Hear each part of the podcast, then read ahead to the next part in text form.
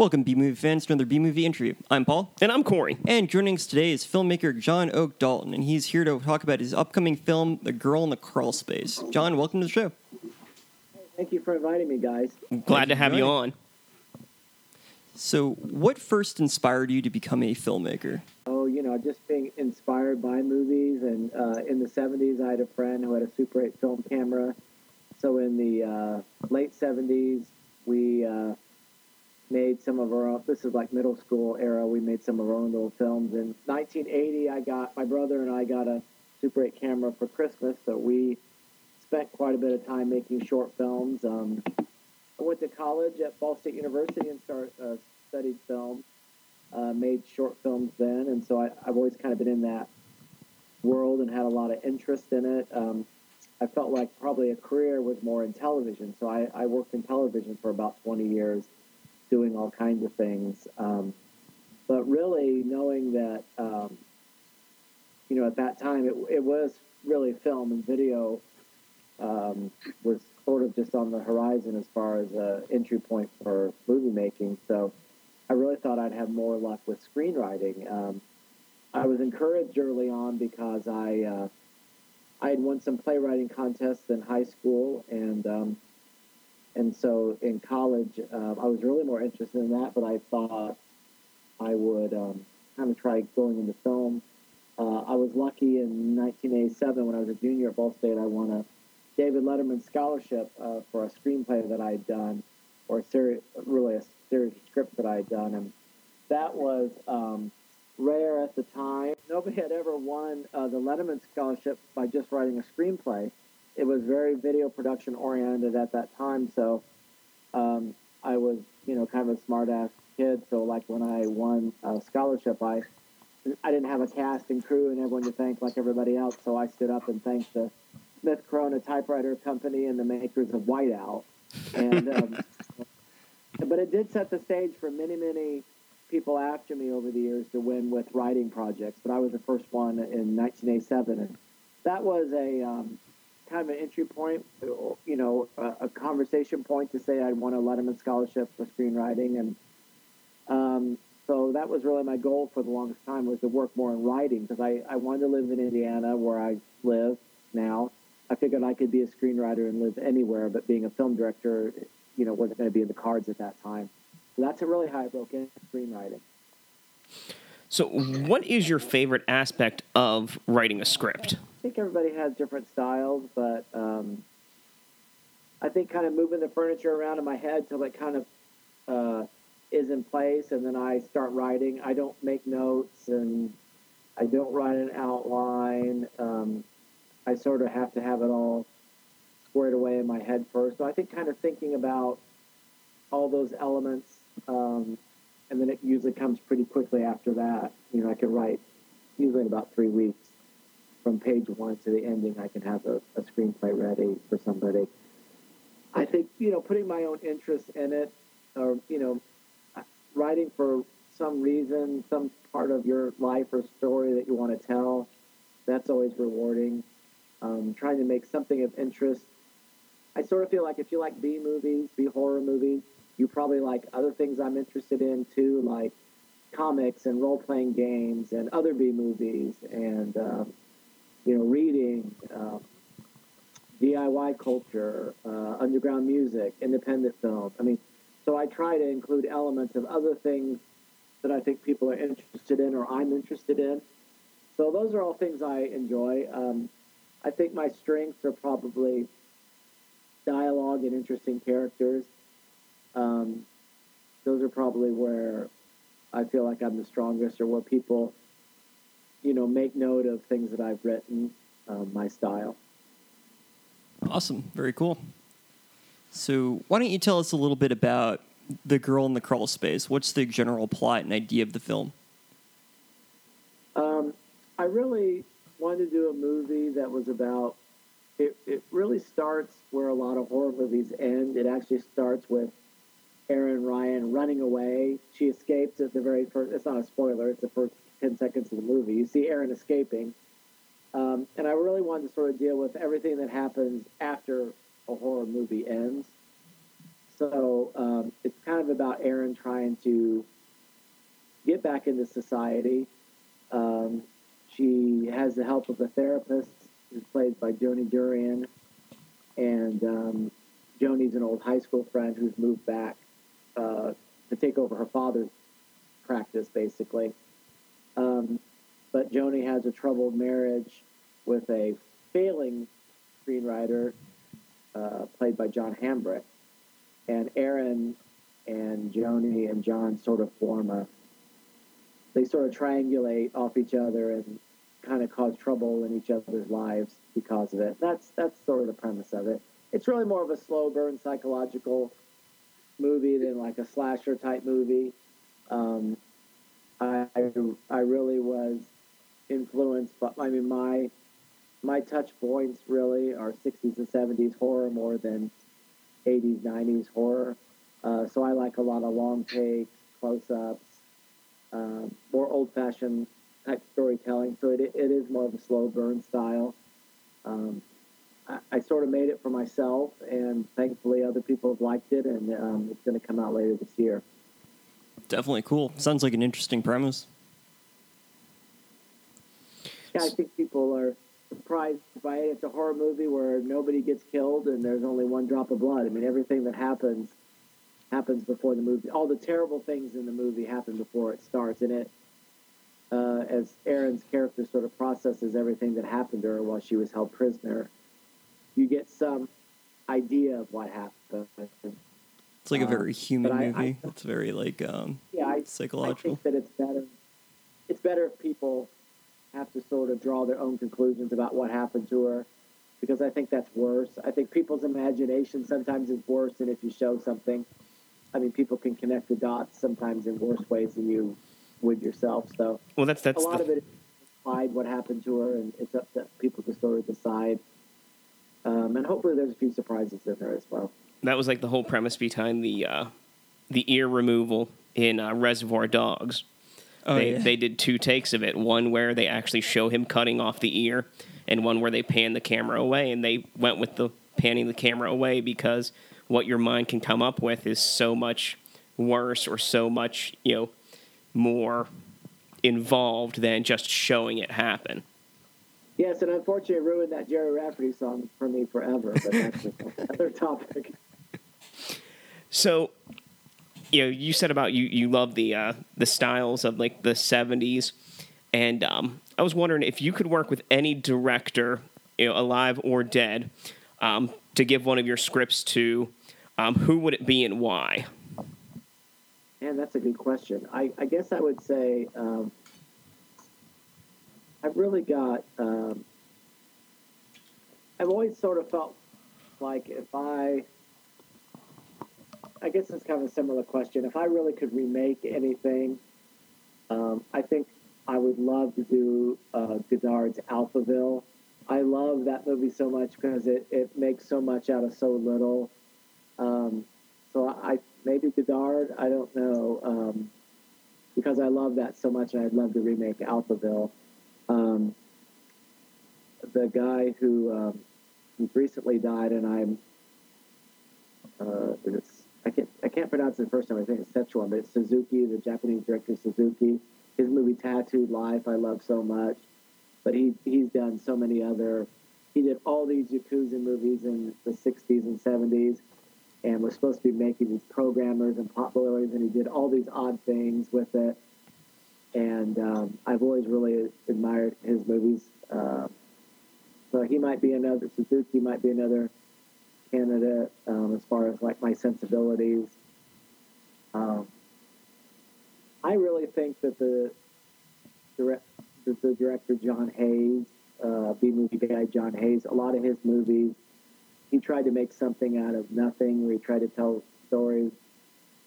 I think in some way Andy Milligan was that way, but I mean by all by all accounts, Andy Milligan was more of a misanthrope or misogynist, so maybe he wouldn't be that fun to work with.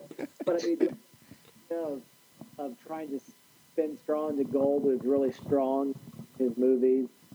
Um, there's a, a another uh, French director that did The Red Circle, uh, John Patrick Neville. I can't pronounce these guys' names. I like, but the movie The Red Circle that he did, um, he did a lot of hard-boiled noir type movies uh, in the '60s and '70s. I really like his work, and I so those are kind of some people that I try to um, that I look to and emulate.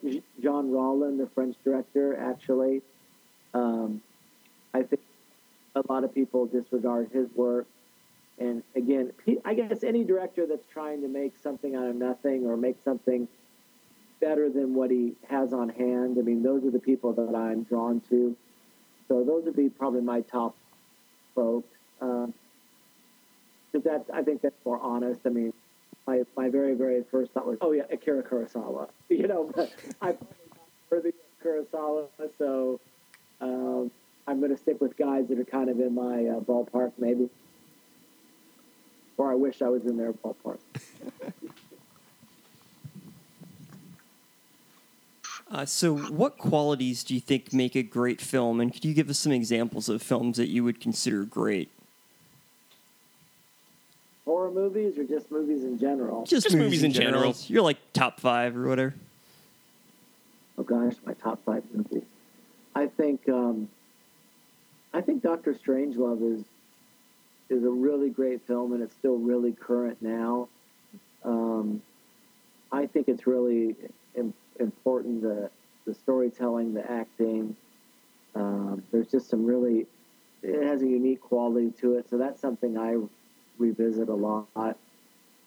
Um, I think I think your favorite movies are kind of based on a time in your life where something's important to you. It's like music. You know, like I know a lot of 70s music is bad. You know, I know the Bee Gees aren't good. You know, I know, you know, but it, it, it represents a time in my life. And so you are, you know, you guys, uh, you know, I'm guessing, you know, maybe 90s music, maybe metal of some kind. I don't know. I'm just whatever your music is. I'd probably like, oh no, you know. But but then I put then I put on the Fifth Dimension, and you guys or John Denver, and you guys would be like, oh no, dude, don't do that. But to me, it resonates because it means something at a time in my life. So I think a lot of my favorite movies are something that represents a time in my life. You know. Um, like the Bridge on the River Kwai, I think is a great, beautiful, lyrical movie but I saw it, you know, at the right time. Um, I think as far as like genre movies, same kind of thing. When I saw Dawn of the Dead for the first time, I think it rang so true because you didn't see movies like that. There was no stars in it. It looked grubby and grimy. John Wayne was not coming to save everybody at the end, you know. And so uh, it frightened me because it was the you did you could see that it wasn't going to follow traditional narratives, and I and I think that's what attracted me to it.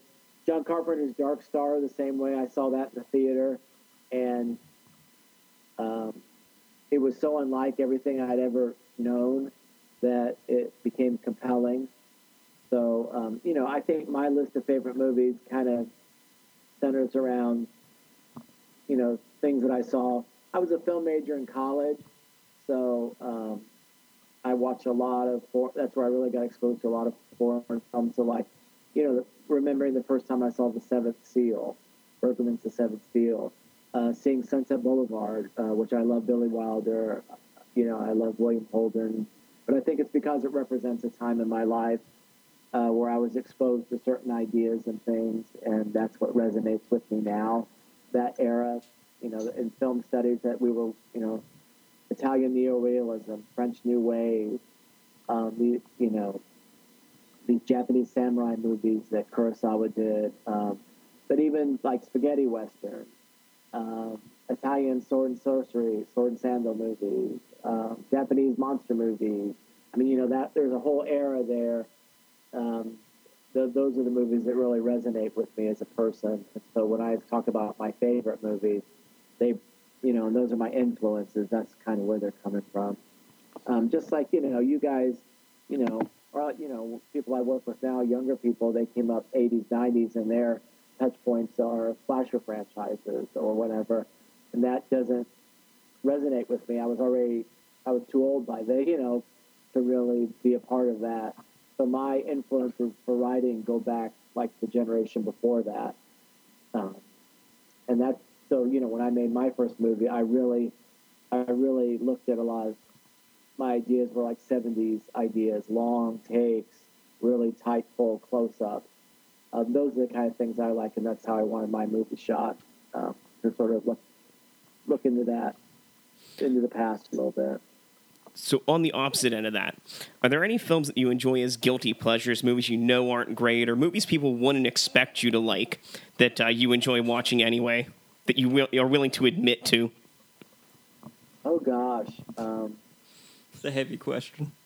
Yeah, I think I like I had one at one time decided I would try to watch because I like the the um, I like the Django the original Django movie, and then I liked a couple of the other Django, so I kind of thought I might try to watch like every movie that ever used Django in the title, even if Django wasn't in the movie, and do an essay about it and I got to about 30 Django movies, and I'm like, this is a, I cannot climb this mountain. but I did watch a lot of Django movies uh, at one point, and really was planning on writing like an essay about it. And that actually influenced a lot. There's a lot of spaghetti western influence in Girl in the Crawl Space uh, because of that, I think. So that would be something I did that was um, kind of a Quixotic, Quixotic kind of quest that a lot of people would want to do with me. Um, yeah, so probably that. so, what advice would you give to somebody who wants to create their own independent film? Oh gosh, um, I think there's so many people talking about it and dreaming about it. I think the hard part is um, creativity is like an empty bucket. You have to put things in it, and those things are promises and deadlines and commitments and that's the hard part is you know sit at my desk here uh, and just cranking on screenplays and working on posts a little bit on my movies or doing the shot list or trying to cast somebody or doing rewrites because of some reason we have something we have to change that's the it's the, the grind and you know knowing that if you if you really start a project you know, you got to understand it's going to be a year, a year of your life. You know, I, I wrote uh, Crawl Space uh, last a winter ago, um, which was driven by the fact that I hadn't been hired to write anything for a long time. So I was like, screw this, I'll just write something for myself, and then screw this, I'm going to make this myself, not knowing I was going to commit a year of my life before it would ever come out. I didn't know that the, how the length of the process. So it was good that I did something that I was proud of, um, because and same with my new movie, Scarecrow County. I started writing it in January. Actually, I started it the day we did the director's commentary on Girl in the Crawl Space. That day, we talked. My producer Henrique Couto and I kicked around the idea. I started writing it that night in January. We shot the first week of March, and here it is, the second third week of June, and we're in post on it. But you know, realistically, it's it's a ways out. So, um, but it's something I felt strongly about. So I guess my advice is um, you're going to have to grind. There's a it's, it's and there's a lot of there's a lot of art, but the bigger part is craft. Creativity is easy. Grinding is hard, and it is that you can work at. Um, second, you know, don't do anything you're. I always said, I never put a, I never put a pseudonym on anything. If I'm not proud of it, I'm not putting my, I'm not going to do it. I'm putting my real name on everything. So I, my other advice is don't do anything you're not proud of. Um, don't do something you want to put a fake name on because uh, if that's the case, you shouldn't be doing it. Um, And I think the other advice I have is people think, and I've had people say this to me, and people I other people I've worked with. Well, if I can't, you know, make Schindler's List Part Two, I'll just make some B movies. You know, well, it's just as hard to make any movie. You know, it does. You don't. You just can't crank out B movies just because you. Oh well, I'll do, if I can't get, if I can't be Steven Spielberg's right hand man, I'll make some B movies. Well, it's hard to make any movie, and I would challenge anyone to, number one, write a script and to completion. Number two, get someone interested in making it. Number three, get someone to give money to that person to make it. Number four, then it gets made. Number five, then get someone, a distributor, to purchase it. Then number six, get that distributor to put it out. It's not easy. There are a million dead projects laying around, and there's a million people dreaming about making movies, and they think that, well, if I can't, if I can't make the next you know, if I can't make the next Star Wars movie, I'll make 10 B movies. Well, it's, it's no easier. Um, not only writing, directing, getting the talent, finishing it, finishing it, a huge problem, and then getting someone to, to buy it, a distributor to actually purchase it and want to put it out. Um, it's challenging every step of the way, and I don't think people, and I think it's because the idea that people think outside of the B movie industry that B movies come from cynicism.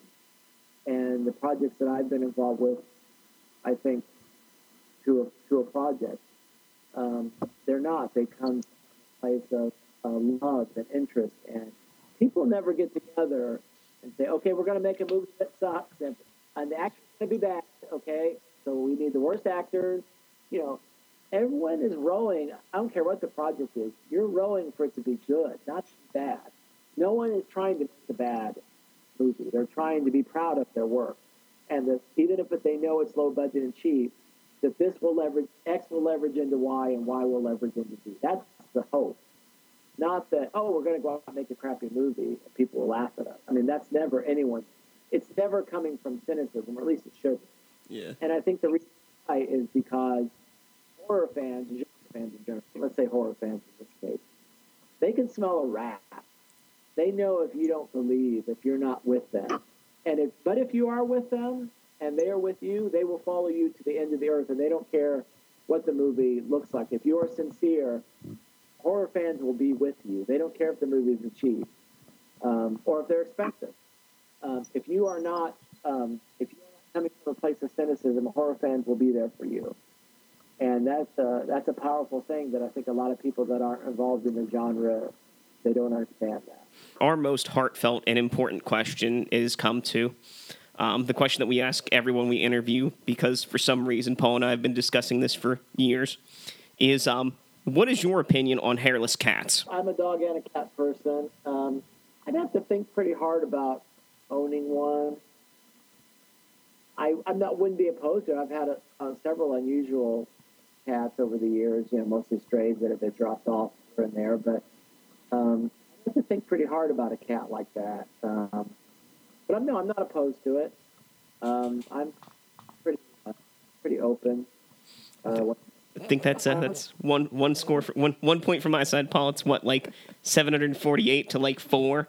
Something like, like that. Like people, most people hate most them, people and are cool with hairless cats. They're fine with it. No, most people most people don't. They hate them. I'm not opposed to them. I just kind of feel bad for them. If somebody shaved the cat and gave it to you, that's bad. If the cat was born, yeah.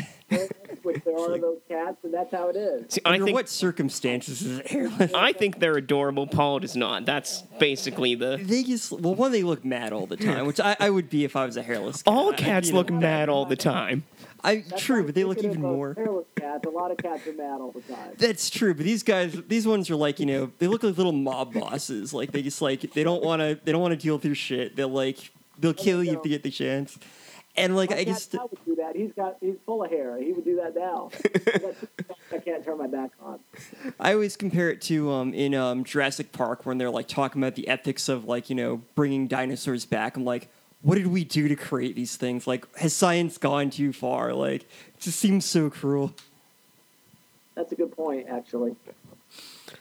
But I still, I, I'm still cool with them though. Yeah, I would never hurt one, and I if I if one a stray one came up to me and like needed a home, I'd find it a home. Which um, my wife's allergic to cats, uh, which. Uh, well, then you're that's you're in luck because that'd be the perfect cat. Actually, they, they um, they, you you would be just as allergic. It, it's the oils they produce. It's not the hair. So y'all reading Fangoria or a Cat Fancy? What are y'all up to out there? we actually had um, somebody on the show. We asked them that, that question, and they um, apparently they worked. Um, I think she was a veterinarian, and she told us all about that. I'm like, well, that changes a lot of things. Yeah, and my wife really loves yeah. my cat from hell on the Animal Planet. Uh. Dude, I got a rooster out here that I is on a day to day contract of, of life, so I, I kind of feel you on that you can't turn your back on him at all. So, when is uh, the Girl in the Crawl Space scheduled for release, and where might we be able to see it? Well, um, we signed a uh, distribution deal, but that has not been announced yet. It is supposed to come out third or fourth quarter 2019. Um, but as soon as that comes out, I'll holler at you guys. But it, we did sign a deal; it just hasn't been announced, which is why I started working on Scarecrow County right away because you know there's an adage in the business that when you've got something, you've got to be able to tell people what's next. And I didn't have anything next, so the day we were basically wrapping up all the extras and everything for Crawl Space for the distributor, which included the director's commentary, that was when my producer and I, Henrique Couto, were like, "Okay, what's next?" And that's how that's kind of how you start. Um, and now, as soon as I wrap up Scarecrow, I got to be able to tell people what's next, and that part we're still working on. But it'll come out um, physical media and streaming later in 20, 2019 for sure. Awesome. And where can we follow you to learn more about your film and any other projects you'll be working on in the future? Oh man, I've got my trash all out on the street everywhere. I've got a I've got a long time blog. It's at johnoakdalton.blogspot.com. Uh, you can find me uh, on Twitter at John Oak Dalton, Instagram John Oak Dalton, Facebook same. Uh, Girl in the Crawl Space has a Facebook page as well. Um, those are probably the main avenues. I think um, Twitter, Instagram, my blog, Facebook. I've had my blog for 10 or 15 years, and you can see a lot of the projects I've worked on. You know, I sold my first screenplay in 99, and the first movie that came out from it was Mark Polonia's uh, Among Us, and I think early 2000s, maybe 2004. My blog goes back almost that far, so if you go there, you can see tons of things that I've done with the Polonia Brothers, with producer Henrique Couto, lots of other people. So. There you have it, B movie fans. The Girl in the Crawl Space, an upcoming film by John Oak Dalton. John, thank you for joining us today. It's been a lot of fun having you on the show. Hey, thank you guys. You're welcome. It's been fun. If you have an independent film you're working on and would like to discuss, you can email us at bmoviebros at gmail.com. You can like us on Facebook at facebook.com bmoviebros or follow us on Twitter at bmoviebros or my personal Twitter handle at bmoviepaul. You can find all our interviews as well as other bmovie content such as chats and movie reviews on our website bmoviebros.com. New content every week. If you have a movie you'd like us to review or any additional comments, feel free to leave us a message on either SoundCloud or iTunes. Just search for B Movie Bros. This has been another B Movie interview. I'm Paul. And I'm Corey, saying until next time, friends, be brave, be bold, and be back for more.